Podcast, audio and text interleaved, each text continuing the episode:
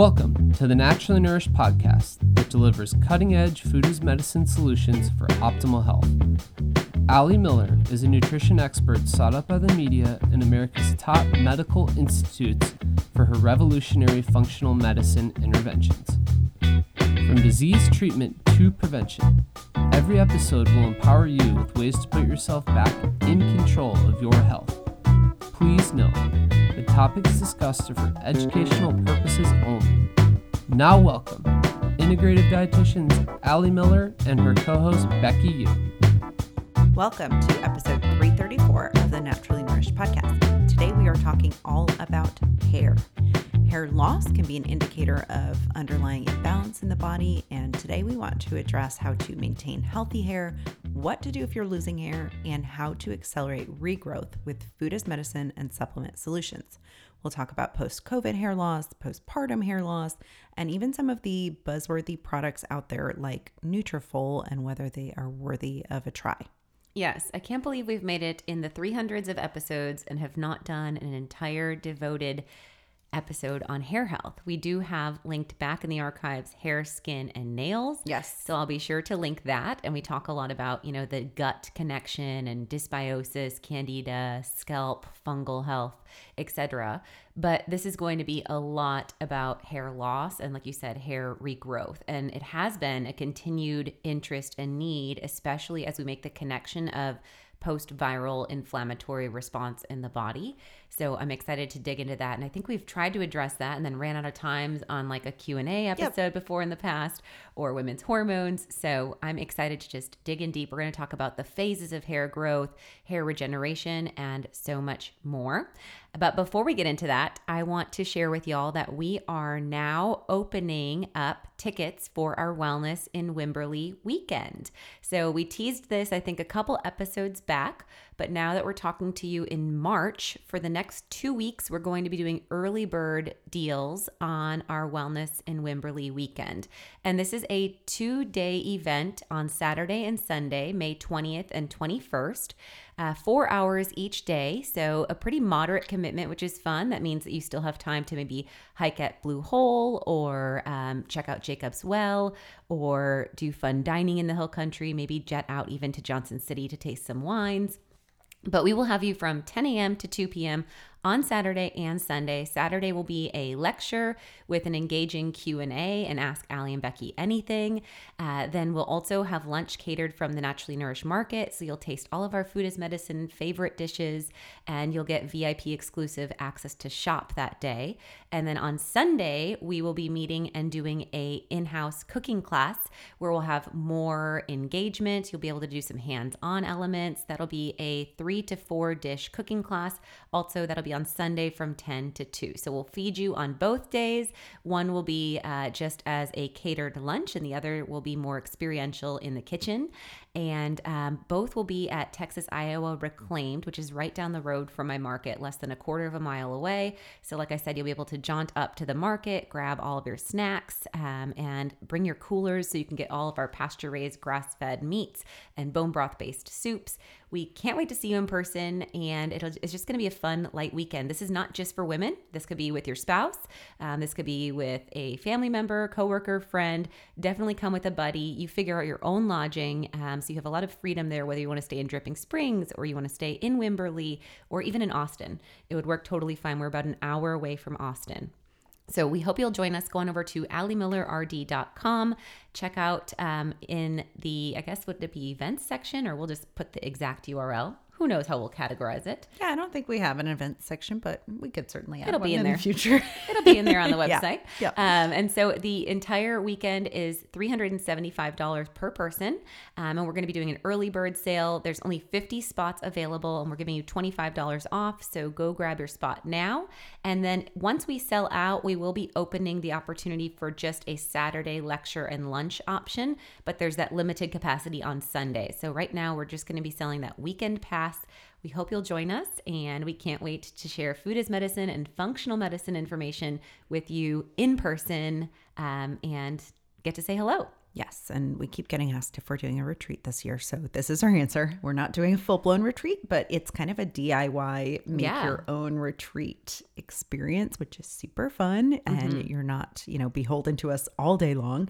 Um, so you get a break to do all of the fun things, but we can't wait to see y'all. Yes, and I will definitely be providing all participants with my favorite guide of restaurants as well as hiking trails, uh, fun things to do, my favorite shops, etc. So come on down to Hill Country, May 20th and 21st. We'd love to meet you in person and support you in your food as medicine journey. Okay, before we get into it, let's just have a quick word from our sponsor for this episode, Santa Cruz Medicinals. Yes. So Santa Cruz Medicinals makes CBD or cannabidiol. This is the non psychoactive component of the cannabis plant, which supports mood, anxiety, and regulates stress. CBD also has an beyond an anxiolytic effect, it also has an anti-inflammatory effect. So it can calm down pain and inflammatory processes in the body while managing stress regulation. We've seen actually in literature that CBD can actually counteract cortisol from being released. And as we'll learn in today's episode, we always say stress is not sexy, but stress can be a primary culprit of driving hair loss for sure. Um, so CBD could be something that you could bring in to balance off that stress access. You can go on over to scmedicinals.com. That stands for Santa Cruz Use the code Ali Miller RD at checkout, and you will save 15% on your order and receive free shipping. Again, that's scmedicinals.com. Use Ali Miller RD at checkout. And when you're on their website, definitely check out their tinctures. I will note that they have some of the most potent and pure tinctures on the market. That's why we partner with only the people that we believe in. Um, they use MCT oil, and you'll actually see that phytopigment shift from UV expression into that coconut oil, where you'll get that nice pink hue.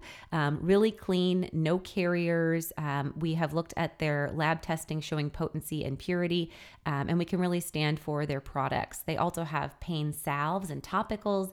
They have Epsom salt baths, which are great uh, to get some, CBD maybe during menstrual cramps along with Epsom, or if you've been doing hard work in the yard or tearing up your muscles. Um, and then they also have uh, capsule options as well, like their deep sleep capsules.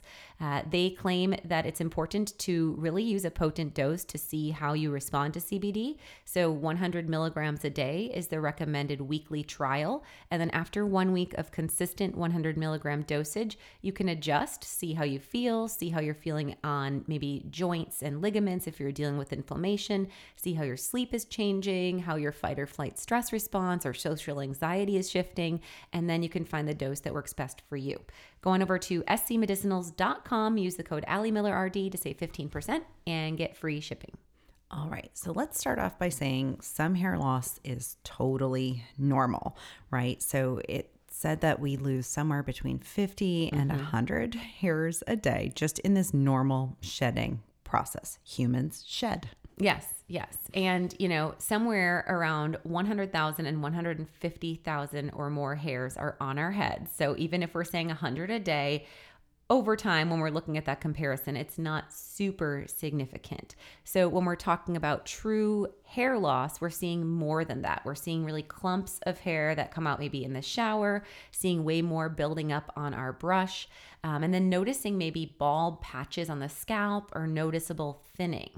A healthy scalp is going to have around 80% of its hair follicles in the growth stage, whereas the other 20% are going to be in that more dormant resting stage. And hair thinning and loss is going to occur when that vital growing stage is slowed down or is inhibited or stops abruptly. Okay, so our hair has cycles. I think that's a really important thing for us to break down before we even get into types of hair loss and why it happens. Let's talk through the three cycles of hair growth. Sure. So that growing phase is also known as the anagen phase. And this can last from two to eight years. This phase is going to be that ideally 85 to 90% of hair on our head, which should be in that active growing mode. Then there's the catagen phase, which is this transitional timestamp. And this is when the hair follicles are going to shrink. This takes about two to three weeks. And then the telogen phase, which is the resting phase, is going to take about two to four months. And at the end of this phase, the hair then is going to fall out. So, your shorter hairs on your body, like your eyelashes, your arm hair, your leg hair, even eyebrows, are going to have a short anagen phase of about one month. Whereas, again, the scalp hair can have that anagen phase between that two to eight years, around six years on average. Okay. So we're keeping most of our hair and then we're always kind of generating new hair through these three phases essentially. Um, and hair loss occurs when there's an imbalance basically between the phases. Yes, most definitely. So each of these phases is going to have, you know, diagnostic criteria to define the hair loss. So we have anagen effluvium, we have telogen effluvium, and then we even will have um, the androgenic alopecia as another form, which could be seen in both men or women. And so when we're talking about anagen effluvium, this is going to be often caused by toxic substances. So, this could be chemotherapy or radiation, as a really known one, where basically we are interfering with that growth process and we're stopping it, we're halting it. Um, we also can see, you know, poisons or toxins that can interfere with this growing hair follicle. And then the telogen effluvium is going to be caused by an influence often of stress or physical shock. So, this would be seen in individuals that are more malnourished, like extreme calorie deficit, also over exercising. In fact, uh, Dr. Jaime Seeman, I believe it is, Dr. Fit and Fabulous, we've interacted with her in the KetoCon scope. Uh, she talked about her experience with telogen effluvium after she cut for a bodybuilding competition. And then right on the heels of that, got a gut bug of salmonella. Um, so we can see stress from actual infection. Um, and this is where we would see potential viral infection as a factor here or gut bug. We can see stress from, again, caloric deficit or dynamic restriction. Um, we've talked about even protein deficiency being one of the driving causes as well. Um, and then we can see emotional stress. Like this is where your hair would fall out if you're going through a terrible divorce or, God forbid, loss of a family member. Um, we can see in this family of category as well as more common um, the influence of thyroid. So hypothyroidism would be a big driver of where we would see the telogen effluvium as well. Okay, so those are kind of two types. And then there's this androgenetic um, alopecia. Um, and this is more of the like male or female pattern baldness. Um, I would also note that telogen effluvium could be caused by hormonal changes, essentially. So postpartum yep. could be one, yep. a, a, big time that we'll often see for sure. sure. And that's also, right, we'll also see thyroid impacted during that time, mm-hmm. high nutrient deficit, etc. Yeah. Yeah. Um, and then androgenetic. Um, so this is going to be the male or, or female pattern baldness. So let's talk about that a little bit. So this will be actually the most common in the world of hair loss, probably up to date. But I, I would argue that we're seeing this, um, you know, telogen impact actually as as maybe arguably more of a concern sure. in the most recent years with viral infection and with dynamic changes in women's hormones. Yep. But the androgenic um, is going to be what we would think of as like that male pattern hair loss. And this is a lot of the industry of um, research when we think of products like Rogaine, etc. Um, so hair thins over the top of the head and on the sides. This is highly connected to hormones, the aging process, and then genetics as well. Okay, we're going to go through a lot of these different causes. Um, there are a few more reasons that we can see hair loss beyond the ones that we just mentioned. So, you know, like excessive styling, bleaching, physical damage. Um, and then I would note nutrient deficiency is like one of the biggest drivers that I see of hair loss. Yeah. I mean, we talked about total calorie dist- def- deficiency, excuse me, or calorie deficit. Um, and of course, I would assume that you're going to have malnourishment along the way. But in today's episode, we'll dig into particular nutrients of focus to support regrowth as well. Sure. And then there are medical conditions too, like alopecia areata, which is an autoimmune condition that actually mm-hmm. attacks the follicles. Um, but that is to say, you know, most of the solutions we're going to present are going to kind of across the board support all of these different causes. Um, and I want to, you know, unpack a few of these causes further. I want to start to offer some solutions, but I think first we should talk about some of the conventional treatments that are out there for hair loss. Yes. So the most common conventional hair loss remedies include topical minoxidil, uh, oral finasteride, topical and oral hormones and steroids, and then we can even get into hair transplants or hair restoration surgery. Now, Rogaine by name brand is probably the most commonly known topical treatment out there, and that is minoxidil, which is a vasodilator. And so the idea is that by bringing more blood flow to those follicles, that we will be able to kind of wake them back up or provoke that regeneration phase. Uh, we have seen some serious side effects of minoxidil products out there.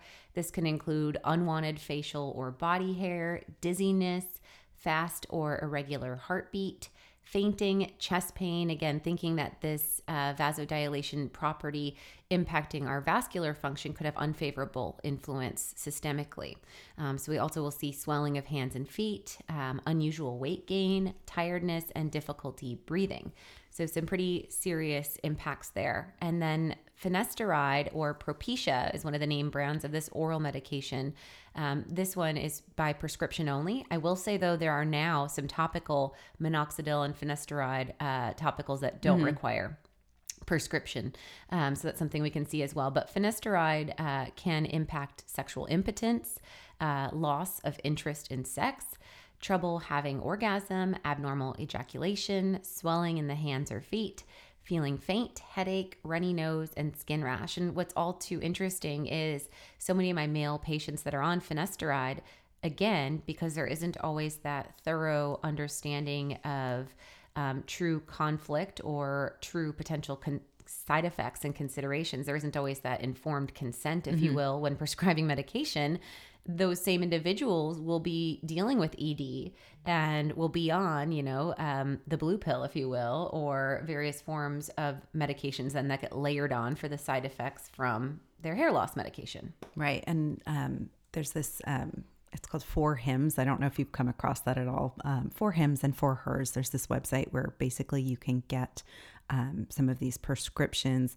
Um, you don't have to go into your doctor. You still are required to get a prescription through their doctor, but basically a more direct to consumer. Um, and I noted when I was on their website last night, they're selling these hair loss medications, and you can also get Viagra there. So same time. Hey, yep, totally, yep. And then there's spironolactone. Uh, this is one that we often think of like with PCOS mm-hmm. women, um, but this could be used with men or women, and this slows down the production of androgens. Um, so spironolactone can also be used for androgenic acne, for instance. And androgens are made by the adrenals, but they're more of the male sex hormones, including testosterone. And um, we see the impact of androgens being able to slow down the progression of hair loss when reduced. So, this driving cause of androgenic alopecia, spironolactone is going to interfere with that mechanism. Spironolactone is a known diuretic and it can help the body to expel excess water and liquids, but that can also drive mineral deficiency, just like any diuretic. Um, and so there is concern about dehydration in general, uh, frequent urination, and then we have concern about mineral deficiency, highs or low potassium levels, um, electrolyte imbalance, which can drive headaches, migraines, fatigue, dizziness. We can see irregular menstrual cycles because of that interference with sexual hormone. We can see tenderness in breast tissue, changes in blood pressure and heart rate, shifts in libido and sexual appetite. Uh, we can also see changes in our actual appetite and hunger. We can see muscle spasms or twitching, dizziness, depression, anxiety, blood in the stools or urine, as well as fever and chills, muscle aches and spasms, hives, itching, skin rash, and swelling in the limbs. I feel like one of those commercials where the people are like on a car, like a convertible car riding into the sunset. Yep. Meanwhile, they're saying like, "You may poop your pants while taking this drug." anyway, yeah, a lot of side effects likely not worth it, especially when there are other things that you can do at Absolutely. least as a first line of defense. Most definitely. Um, and then there's surgical options too. So I think of typically like the hair plugs as the most common mm-hmm. thing that people are doing. Um, but this would be, you know, obviously more costly, more invasive. Yes, definitely. Okay. Um, so conventional options out there, not so great. Um, and yeah, we're seeing these, you know, direct to consumer options popping up. The hair loss industry is valued at 3.9 billion wow. in 2023. So that's really big. Um, let's unpack some of these root causes, no pun intended, Get to the root of it. start to give some solutions. Okay, so genetics, you know, seemingly the least that we can modify. Of course, we've discussed in past episodes this influence of epigenetics and how our environment, our nutritional status, our stress response can influence genetic expression. But definitely, if we're looking at an inherited hair condition, um, this would often be in that world of that androgenic alopecia. So, this is that uh, condition where there's thinning and then the hair is going to eventually fall out. Um, this is known as male or female pattern baldness. And really, the number one that this occur, number one reason for this occurring is heredit- hereditary impact or genetics again. So, if you've inherited this condition, you do have a higher risk factor, of course. But when we're looking at again this connection to androgenic um, expression, there's definitely nutrients that we'll focus on in a little bit um, that can aid in that regulation. So, myo-inositol, just to hint one right off the bat, the same approach that we would take for androgen balance in the body, Sure. for androgenic acne, for hirsutism, or female hair hair growth on the face, um, is all going to be along that same mechanism. And then when you bring in that myo-inositol, that also supports insulin sensitivity and is an anxiolytic and supports stress. And that's where we can really see that multi mechanistic impact of targeted nutritional therapy. Yes, so we alluded to some of this in our episode on testosterone recently, where we talked about the conversion of testosterone to DHT, and we'll talk more about that. So stay tuned. Um, let's cover just hormones in general. So there's a lot going on, and obviously it's going to be a bit different in women versus men. Yeah. So often for women, by about age 50, half of women are complaining about hair loss. And if a woman's hair is thinning, this is often related to that female patterned hair loss. And the thinning is going to be about 90% genetic, 10% hormonal. Um, we'd actually be interested to see that there can be upwards of 30 million American women um, that are dealing with this female pattern baldness. And this is going to occur slowly over the entire scalp without a recession of the hairline. Like we'll see in men, you know, start to see that recession at the forehead. Um, for women, we'll often see this kind of throughout the entire scalp. And so, um, if a woman has female pattern hair loss, it can lead to extreme hair thinning, but will rarely lead to true baldness. Got it. And then times of hormone fluctuation beyond the kind of inherited genetic, I think those are real big times to watch and times that we can support. Yeah, you know, we always allude to how prenatals and also pregnancy can make really robust, healthy hair. And we know that estrogen levels during pregnancy, as they're um, going to be elevated, are going to be associated with that hair growth impact. Um, and then again, when there's estrogen fluctuations, so if we're thinking of uh, postpartum or we're thinking of menopause and estrogen levels maybe dipping or declining or radically changing in the body, this can have an influence for certain on um, hair loss.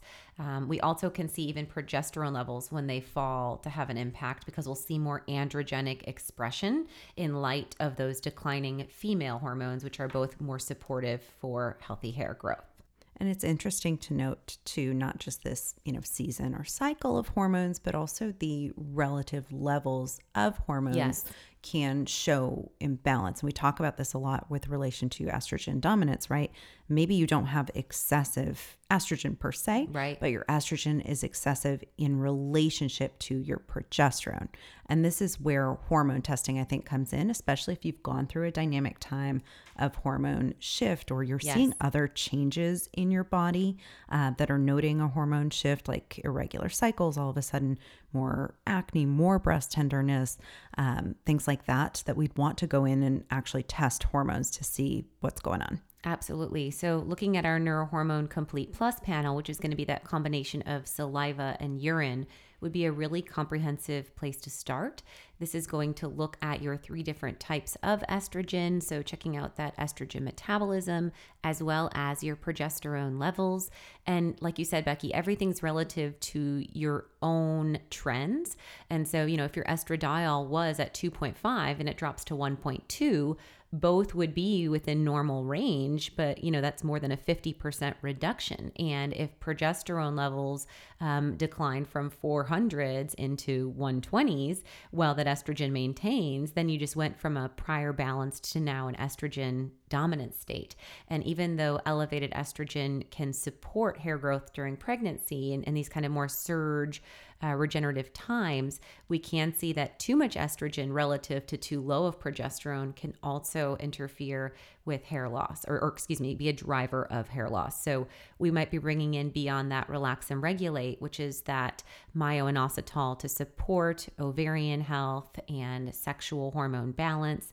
We're also going to be considering something like Brocco Detox here, which could help with that estrogen metabolism for someone that might be running estrogen dominant, and that would be indicated by belly fat, breast tenderness, etc. Okay and then supporting you know robust hormone levels in general i think yes. is important there too. So making sure we're consuming enough fat even considering a ketogenic diet. Yeah. Um, if we are seeing low levels of hormones or suspicion of low levels and our hair starting to fall out i think that could be a really good tool um, to also maybe refeed and, and we'll talk a little bit about the weight loss connection in a bit here too yes and then men unlike women who see about 50% impact at age 50 right we're starting to see that at age 35, about 60 plus percent, 66% of American men seem to have some detectable amount of hair loss. And then as they hit age 50, we're talking about 85% of men having significantly thinning hair. And that's according to the American Hair Loss Association. Now, we mentioned a couple times DHT. So this is 5 alpha dihydrotestosterone. Uh, DHT is the influencing factor that the Propecia medication works on. And as women's sex hormones go down, DHT relatively can be more expressed, and that could be a causing factor but B, that DHT is a male androgen, this plays a big role in follicle shrinkage and shorter lifespan and decreases hair production. And B, that it's a male androgen, it's naturally higher in men.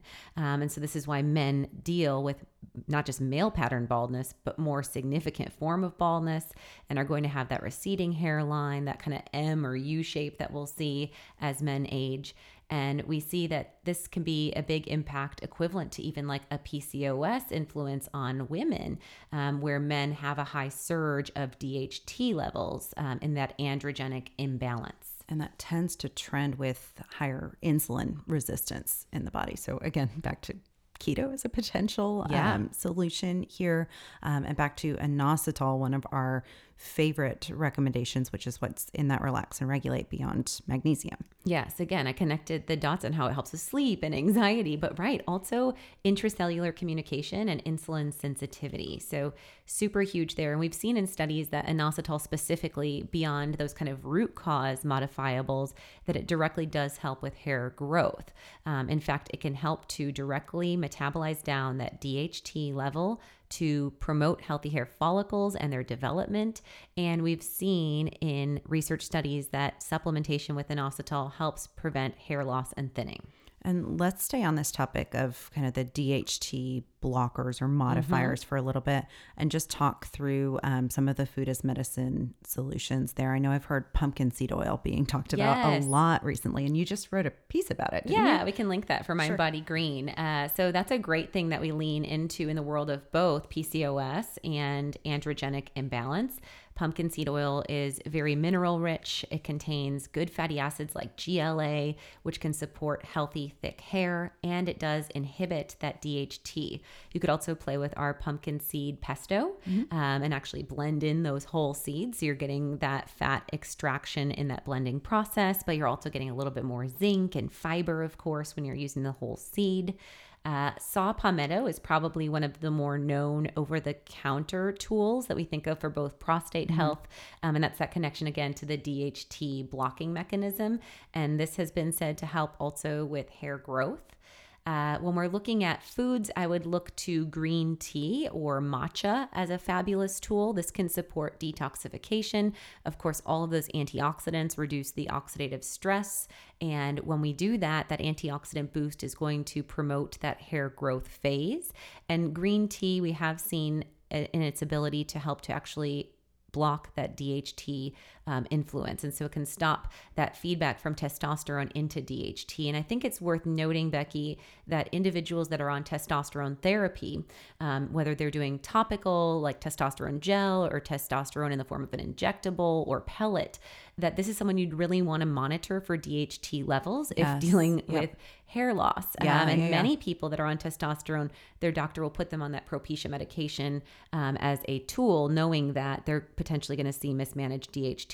Totally. And especially with all of these kind of like anti aging clinics and weight Yes. loss clinics that are just putting pellets in everybody um, and then not monitoring you for like a year plus. I see that all the time where I'm like, please, can we get these things out? Like, let's Yes. not, let's not do that. I was just talking to a friend last night at dinner about it, and he was like, "Oh, I don't know. I get this baggie of syringes. Mm-hmm. I just give myself a testosterone shot." And I said, "Well, so what labs are you running?" Um, and all that the doctor's doing is a comp. Okay. Um, and so they're not looking at free testosterone. They're not looking at total testosterone. They're not looking at DHT levels. So I had to write all these things down on a Uh-huh. cocktail napkin. And I said, you know what? You just really need to do our neurohormone panel. Yeah, yeah, Um, yeah. Because the salivary assessment again looks at the free hormone, and in the male, um, in the complete version, we can actually add on DHT, Mm-hmm. and so it's something you could do as an email request if you purchase that lab, and um, especially if again dealing with male pattern baldness, something to really investigate because the saliva is looking at what's actually available on a cellular level on a hormone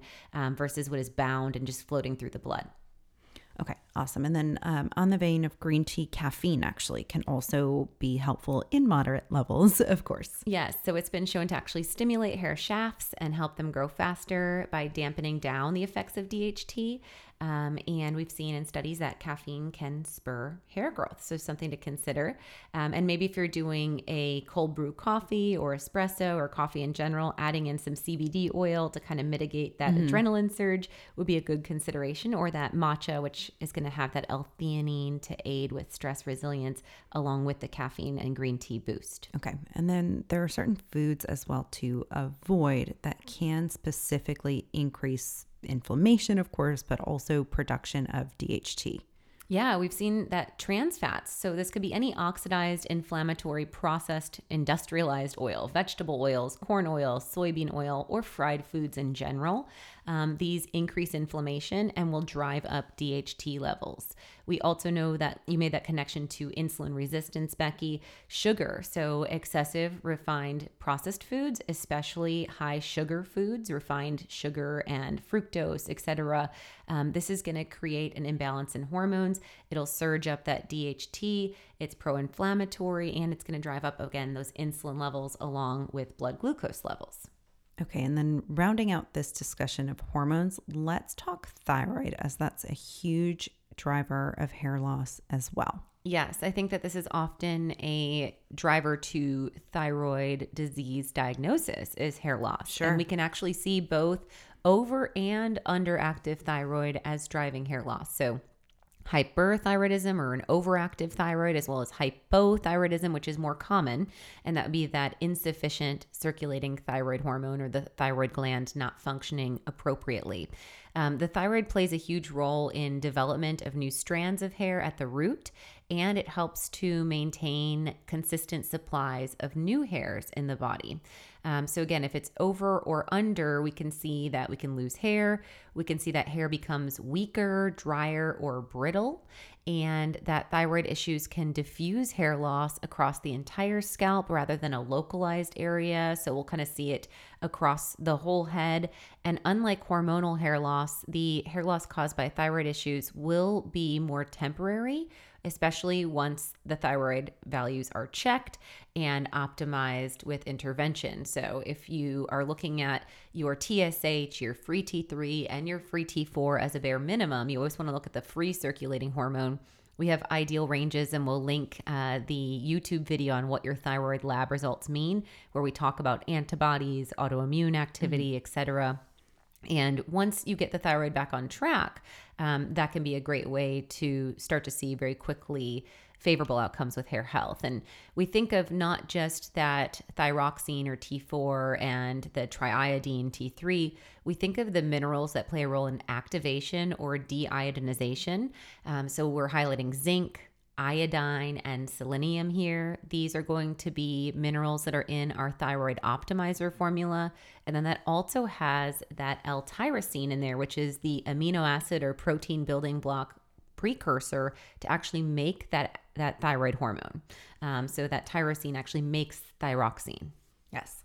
Um, and we'll talk more about nutrients in general in a little bit here as well yeah, I think just one more thing to call out as we'll get to vitamin A soon. Mm-hmm. You know, that's also in a good abundant dosage in our thyroid optimizer. And so, blindly, just off the cuff, I know we'll get there, but I kind of think of a B complex and thyroid optimizer sure. as two insurance policies yep. beyond that relax and regulate as far as superstars, if you will, in the world of hair health. Okay. And then, you know, one reason that thyroid could be off and that hormones could be off could be stress or a triggering event. And oftentimes, this is also what preempts hair loss. Yes. So, like I said, this could be a death or a loss. It could be divorce. It could be a dynamic shift in work stress or interpersonal stress, emotional as well as physical stress. So, physical stress could be via infection, as well as, again, that over exercising or excessive training, and maybe that paired with calorie deficit or insufficient nutrient intake. Um, and we can often see again in this role of shock that the body basically deprioritizes hair. Um, and so this is where we'll see an acute response of dysfunction. Um, so thinking about in the world of stress, if we know we're under a season of stress and we want to prevent hair loss, bringing in adaptogens would be a really good suggestion. So, our adaptogen boost has that Panax ginseng, rhodiola, and cordyceps. And we've seen in studies that rhodiola can help to foster hair growth. And we've discussed the role of rhodiola in regulating sex hormone balance in the body. Sure. So there's kind of that two for one element there. And then calm and clear would be the other one that we would consider. This is that regulator of that fight or flight access, that getting us into a parasympathetic space from just a sympathetic focused nervous system response. And Calm and Clear is going to have B vitamins in there, in addition to L theanine, which is that amino acid that aids in alpha brainwave activity. And then there's a blend of nervines and adaptogens. So we actually have some calming herbs in there. And then we have ashwagandha as an adaptogen, which is a calming stress resilient compound. And we've seen in studies that ashwagandha can help in visible reduction of hair loss and by strengthening hair follicles.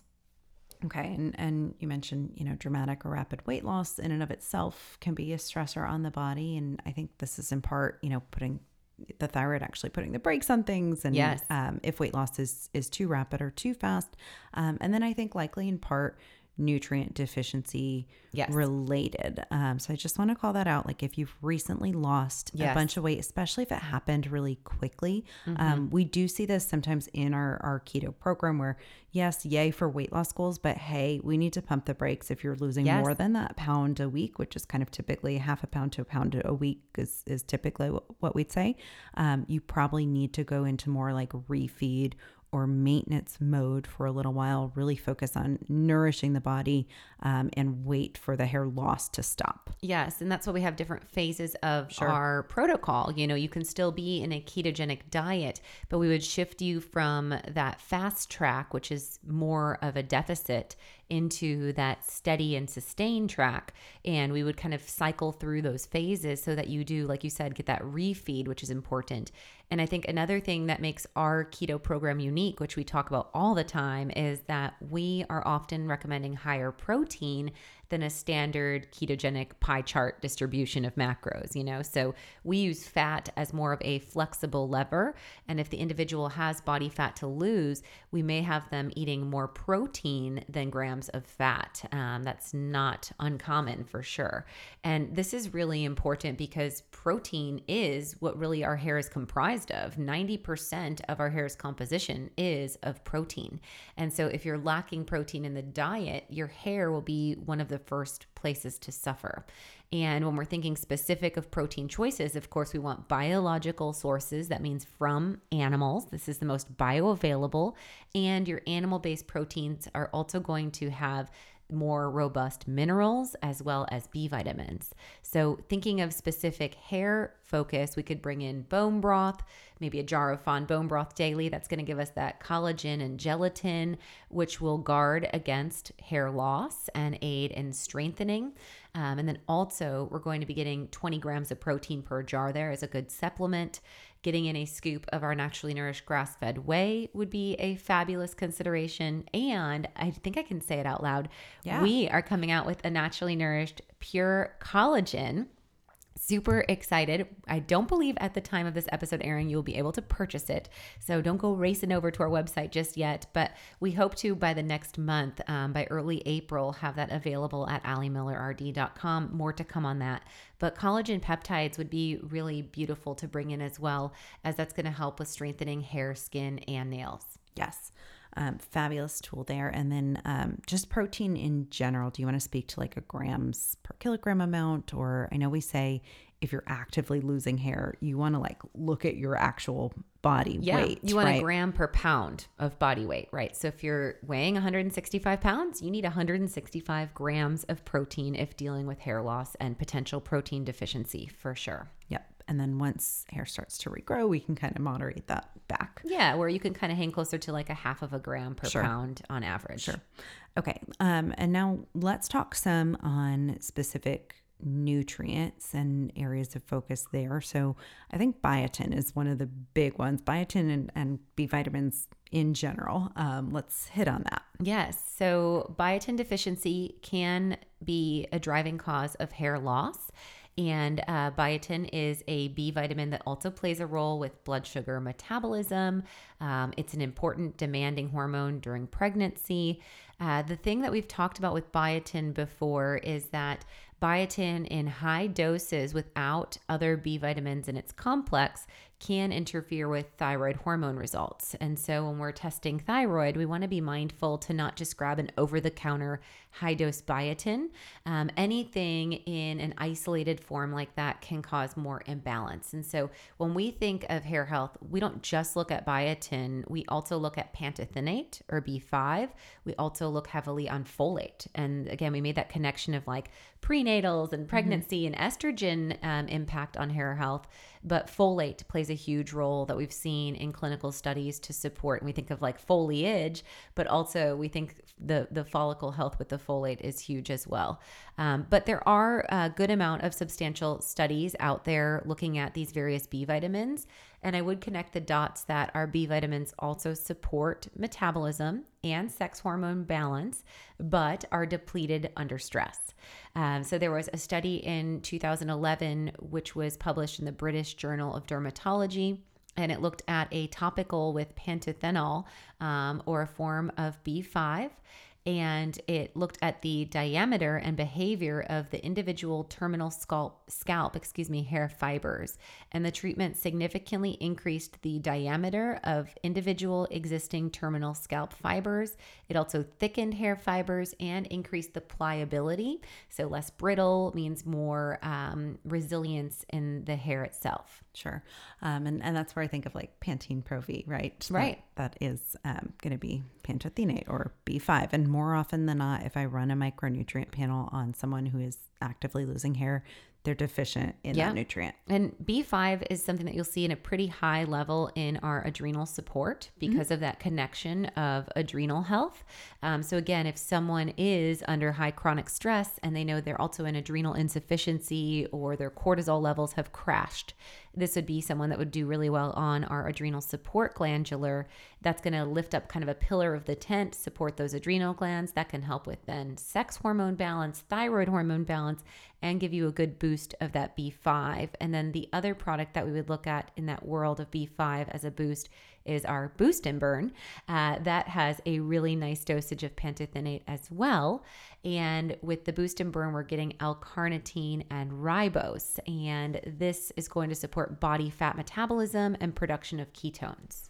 Yes. And so if you're in like the keto space, especially and just wanting to prevent hair loss, I think that's a great tool for sure. Yes. Okay, and then food wise, I would call out eggs as Yeah. a great source of everything we've talked about so far in terms of protein as well as biotin and B vitamins in general. Essential fatty acids, absolutely. And uh, just the connection uh, with biotin before we move on to minerals is that it plays a role with the hair protein um, keratin and um, it plays a role with production of keratin, um, which again, the hair is 90% protein by makeup.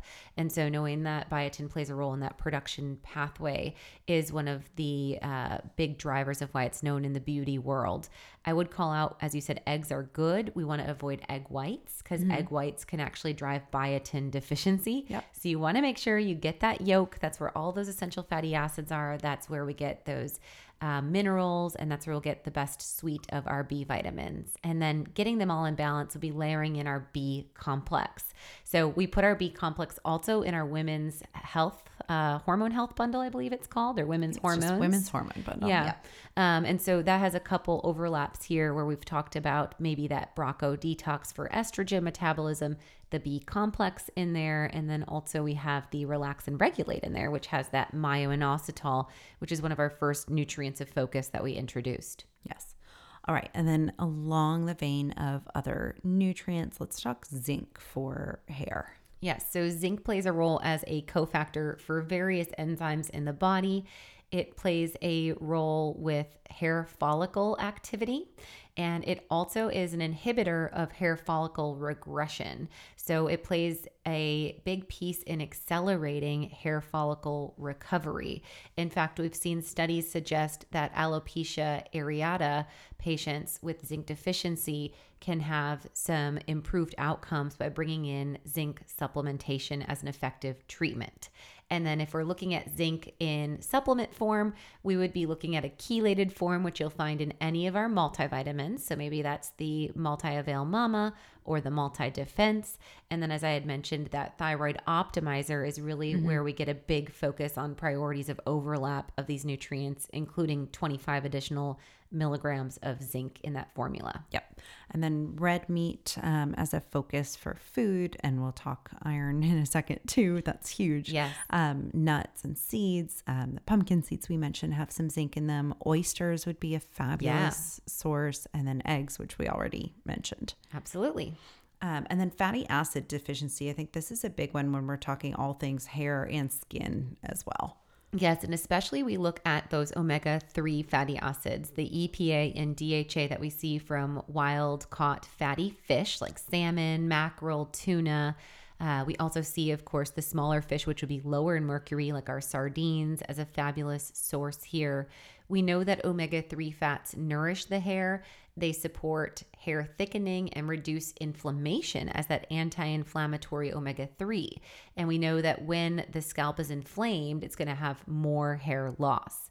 There was a study in 2015 published in the Journal of Cosmetic Dermatology that evaluated the effects of a six month supplementation regimen with omega 3, omega 6, and antioxidants on hair loss.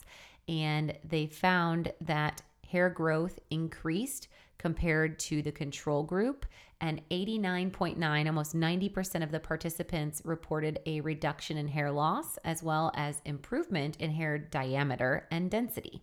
Okay, that's pretty big. Um, so taking a fish oil, and this is really one of our kind of bare bones recommendations anyway of, of Yeah. taking a good quality EPA and DHA. Um, high quality fish oil, like our EPA DHA extra, either the capsule or the liquid form, um, and then eating fatty fish, you know, three times a week, getting salmon, tuna, um, anchovies, or sardines, things like that, um, as a, a boost for omega 3s. Absolutely. And then, you know, if vitamin D deficiency is seen, we think of vitamin D, remember, as a pro hormone. So always ensuring for, like you just said, every element of health, making sure that your vitamin D levels are optimized. And then I would just call out um, the world of antioxidants. So just like omega 3s are anti inflammatory, we also want to think of antioxidants. We talked about green tea as one of those favorable tools to help with the DHT metabolism and also supporting and, and kind of off. Uh, basically supporting balance if there was oxidative stress by offsetting that oxidative stress response. So we would also look at things like vitamin C rich foods. So this could be berries, bell peppers, camu camu, produce in general, and herbs and seasonings and spices are going to be a great way to ramp up antioxidant capacity in the body. And we see that antioxidants protect, they protect the body, right? They're kind of shields for our system. And on the level of hair follicles, we've seen antioxidants reduce damage from free radical compounds that we are exposed to daily in our environment. And then, especially, Becky, like you said, if you're topically treating your hair Sure. with toxic Yeah, things like coloring your hair or the products you're using, definitely considering like a vitamin C serum and optimizing antioxidant status internally in the body is a great way to offset that toxicity and stress. Sure. And then I would also call out the connection of vitamin C to collagen production, to Totally. um, iron um, absorption as well. Um, and I think our BioC Plus is a fabulous tool, again, for so many other reasons of overall health, uh, but also in the department of hair loss. Yes, we have that. We can put the link to our smoothie we made. The uh, I think it's called a beautifying Yes. smoothie, uh, where we incorporate a capsule of our BioC Plus in there. It's kind of like a creamsicle with raspberries and orange zest and lemon juice and coconut oil. So getting some great healthy fats in there, and then we add collagen peptides to that, so you get that synergy of the vitamin C to support the building of collagen along with taking the active collagen itself. Totally. Um, and then iron, I just mentioned. Um, Yes. That's a huge one that I see that, you know, I always want to see a, a CBC and a ferritin on anyone who's losing hair, like Yes. as the bare minimum of, of labs. We probably run that and thyroid. And then maybe we go for hormones, Hormones, as like a third layer. Agree for sure. Unless there is something acutely, like you said, Sure. going on with your cycle, Yeah, yeah, yeah. or you're wondering if you're ovulating, etc. But absolutely, iron deficiency related anemia can be a huge cause factor of hair loss. In fact, personally, when I started my health journey and my ferritin levels were at a, I think it was two or three, it was definitely single digits.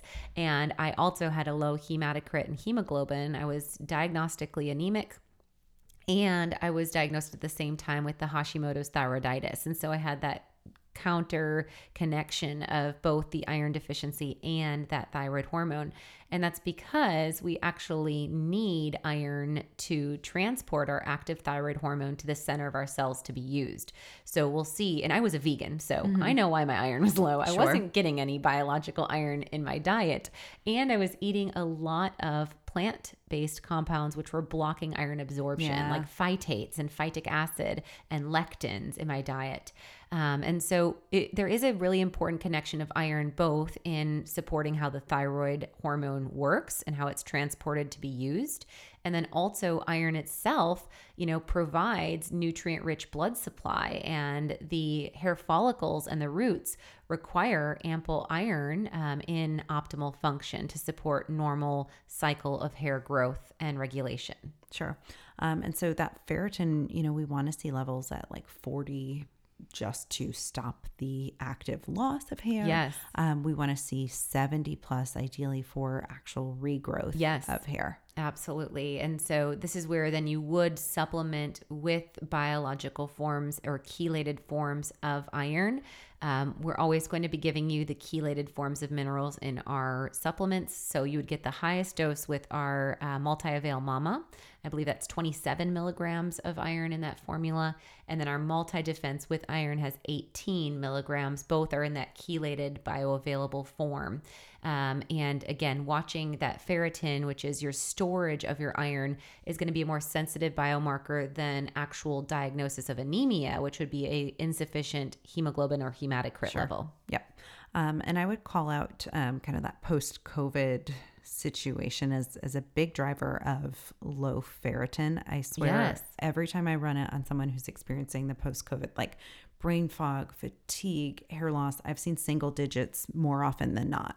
Yes, and you know, connecting COVID also to presence of the telogen effluvium hair loss, and that mechanism of being a pro-oxidating disease state of viral infection, driving a stress in the body. That's where we're going to see that second phase of hair growth interference, and we actually are linking a study called "Prevalence of Telogen effluvium," excuse me, hair loss in COVID-19 patients and its relationship with disease severity. And they found in this study that um, individuals that had more significant infection were more likely to have higher severity of hair loss. Yes. Um, and they also have done some research into a vitamin D connection. We know that often, you know, A is associated with worse outcomes in COVID, and B is depleted through the process of having COVID, um, so that there may be some connection there with the hair loss as well. Most definitely. And that connection with vitamin D, not only is a prohormone, but the fact that it, it, its receptors are expressed in hair follicle cells and that these possess the ability to modulate the keratinocyte proliferation and hair growth cycling. So basically, if the body is employing its focus of vitamin D to combat viral infection, then that mechanism on the receptor of the follicle becomes less priority. Sure. Okay, and then we mentioned vitamin A a little bit. Um, do we want to just touch on that real brief? Sure. So this would also be found in all of our multivitamins, often in a blend. So we'll have both the fat soluble and the um, antioxidant form of vitamin A. So the retinoic acid, as well as that um, form of mixed carotenoids. And um, when we're looking at vitamin A, this plays a role in the production of sebum, um, which helps to keep hair healthy. We think of also that connection of sebum with acne. Um, this is where we use a lot of like topical vitamin A formulas, mm. etc. And so, vitamin D deficiency can actually uh, drive hair loss based on inadequate sebum production. And um, we want to look for vitamin A in that combination of both the biological form from animal, like liver consumption, and then the phytocompound form, which is going to be in our carotenoids. So this would be like butternut squash, sweet potatoes, carrots. Um, there is that connection of vitamin A also in immune function as well as thyroid function. So it's important to know when looking at supplementation with vitamin A there was early on in nutrition research a lot of concern about vitamin A toxicity. And you'll sometimes even hear like whispers of that, of concerns of eating liver, for instance.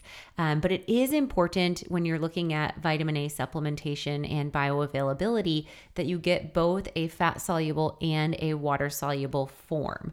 So, for instance, in our thyroid optimizer, we're providing you only the fat soluble form, that retinol palmitate. And then in our multi defense and our multi avail mama, we're going to give you that palmitate with a mixed carotenoid blend um, and uh, or another fat soluble with that water soluble uh, kind of vegetable and animal blend of the combination. And that's going to be most comprehensive. Yes. And so when we're comparing to like the Nutrafol supplements that are out there, and mm-hmm. so many clients asking me about these that we might as well talk about it a little bit. Sure. Um, but they're just using beta carotene. Mm-hmm. Um, so that kind of less likely to convert or less bioavailable form of iron, excuse me, vitamin A.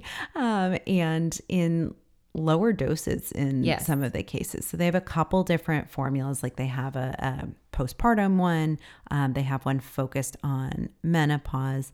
Um, but again, it's looking like, you know, no more than any of our multivitamins when we're comparing. Right, most definitely. And uh, they do have methylated folate, which is a good thing instead of folic acid. Sure. Yeah, yeah. Methylcobalamin. But again, the dosages are going to be lower. So if we look at their folate, they're just giving 100 micrograms um, in four capsules, um, where we're looking at, you know, 340 to 800 micrograms. Um, and then our prenatal has 1200 plus micrograms. Yep. Um, and, and, you know, these are $79 per month supply. So it's pretty wow. expensive compared to, it's kind of like, you know, an expensive multivitamin when you. Compare mm-hmm. it to our formulas. Um, and then, of course, you would do some food as medicine on top of like adding in collagen and things like that as well. Most definitely. Let's kind of transition into topicals. Sure. So, we've talked a lot about what goes in the body as far as diet and then supplementation strategy. And just to wrap up supplementation strategy, I want to kind of chunk it in because sometimes we're popcorn brain all over the place. So, like Becky's saying, you know, a multivitamin in our line is a bare essential. And I would say if you are a female listening to this, the um, multi avail mama would be the go to if dealing with hair loss. Yes. Even if you are uh, menopausal, there's nothing wrong or right. nothing specific right. to the cycle. It's just that there will be a little bit more nutrients offered in a multi avail mama. And so that would be kind of the go to as your base multivitamin. And then we would layer in likely the relax and regulate, and then potentially that thyroid optimizer. I would on top of that relax and regulate definitely say the b complex. And then you know from there is like your essentials of are you getting your epa dha extra? Um, are we looking at that thyroid optimizer? Do we want to examine the stress story and bring in the calm and clear and the adaptogen boost?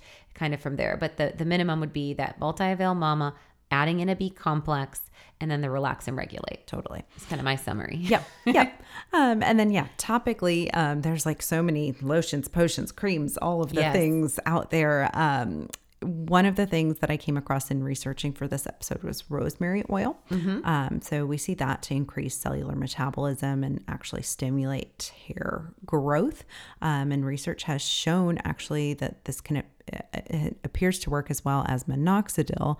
Um, so this would be a good option for topical, just like adding a couple drops of rosemary oil. I'm thinking of making like a homemade hair mask situation. There's a lot of uh, rosemary oil scalp treatments Yeah, there out are. there. Yep. So that would be an option, Yep. especially if it's a clean carrier oil. Sure. Um, so that's kind of the thing that we'd consider is well, what's it being applied with? Um, are we carrying it with coconut oil? Or um, we've talked with uh, the episode with Grace Holistic Skin how coconut oil can be too large of Mm-hmm. fat globules. So we've also seen studies on castor oil Yep. um, as a favorable tool for topical use. It has a high content of ricinoleic acid, which, um, along with other fatty acids and flavonoids, that have shown to actually hydrate hair, um, improving dandruff and easing itchiness or irritation. Um, also, it can help with hair texture and has been proven to reduce hair felting, um, which can drive that like entangled, matted. I think I need that for sure. yeah, right. It actually does. It works wonders. I have a friend who swears by her castor oil hair masks, and um, Morgan, who's always like sitting in the sauna with it. Yeah. and, I like um, that. add some peppermint oil, some rosemary oil in there. You've got a whole scalp treatment situation going on. Yeah, because the castor oil is nourishing and it's going to reduce hair breakage, improve texture, hydrate, and even some studies will show that ha- castor oil can actually treat hair loss by balancing out prostaglandins. So those pro-inflammatory compounds, um, we know that castor oil can improve blood circulation to follicles, just like it helps when we do a castor oil pack Sure. on our liver or on our uterus to drive blood flow. And so I think that that's something definitely worth considering. And then stimulating the scalp. Um, we've talked about that in the world of like cradle cap, but also for hair growth. I think there's something to be said about bringing blood flow, right? And so instead of using that vasodilator effect of the Rogaine products, which can cause those imbalances, using like a scalp brush. Yeah, Um, yeah, yeah. Or it's interesting at Best Ear Clinic when I had the anemia and the uh, Hashimoto's diagnosis, I was talking about my hair falling out and I had dreadlocks back in the Mm-hmm. day. And so I was like, oh, maybe I've had scalp trauma, which I'm sure that's a part too. Mm-hmm. Yeah, Um, but in my take home summary notes, they wrote down step three brush your hair. because as someone with curly hair, I still need Mm-hmm. to remind myself to do that. Um, I often just use like my my fingers with conditioner to just kind of comb through loosely. Sure. And they said you need to use a brush on your scalp to stimulate your follicles. And so that's something They're too. little like round handheld brushes, um, Yes. or like nubby silicone ones that you can kind of go like circular Mm-hmm. motion, and it feels so good too to have someone else massage your scalp. So this could be a really good invitation from a partner. Um, I'm remembering back in the day, I don't know what they were, but those things. Do you remember them that you like put on your head? Oh yes. Yeah, like the like teeth comb. Mm-hmm. teeth, fingers, and you like rub it up and down to like rub your own scalp. But some version of, of that, I'm sure, still exists. Um, and there, you know, even like the red light therapy um, that has shown some promise in research. Um, So as would infrared yeah, yeah. sauna if you if you have access to for sure. Yep. So red light exposure for sure. Um, there's the Capillus cap that's always on Fox that supposedly actually has some good research behind it. So I think those would be good things to look into as well. Awesome. Okay, so I think we've given you guys a good amount of lifestyle support, maybe some rocks to pick up and look under as far as root causes, and then the big picture take home about the importance of eating ample calories, of course, choosing whole foods, and leading with protein for hair repair and regrowth. and then the prioritization of a quality multivitamin, a B complex, that myo-inositol as the superstar on that hormone regulation and DHT regulation, and so much more. We will link all of the products and tools and tips suggested in this episode in our show notes. And you can go on over to alimillerrd.com to check out any of these formulas and learn more about how they are both potent and pure and yield superior clinical outcomes. Thank you for listening to the Naturally Nourished podcast.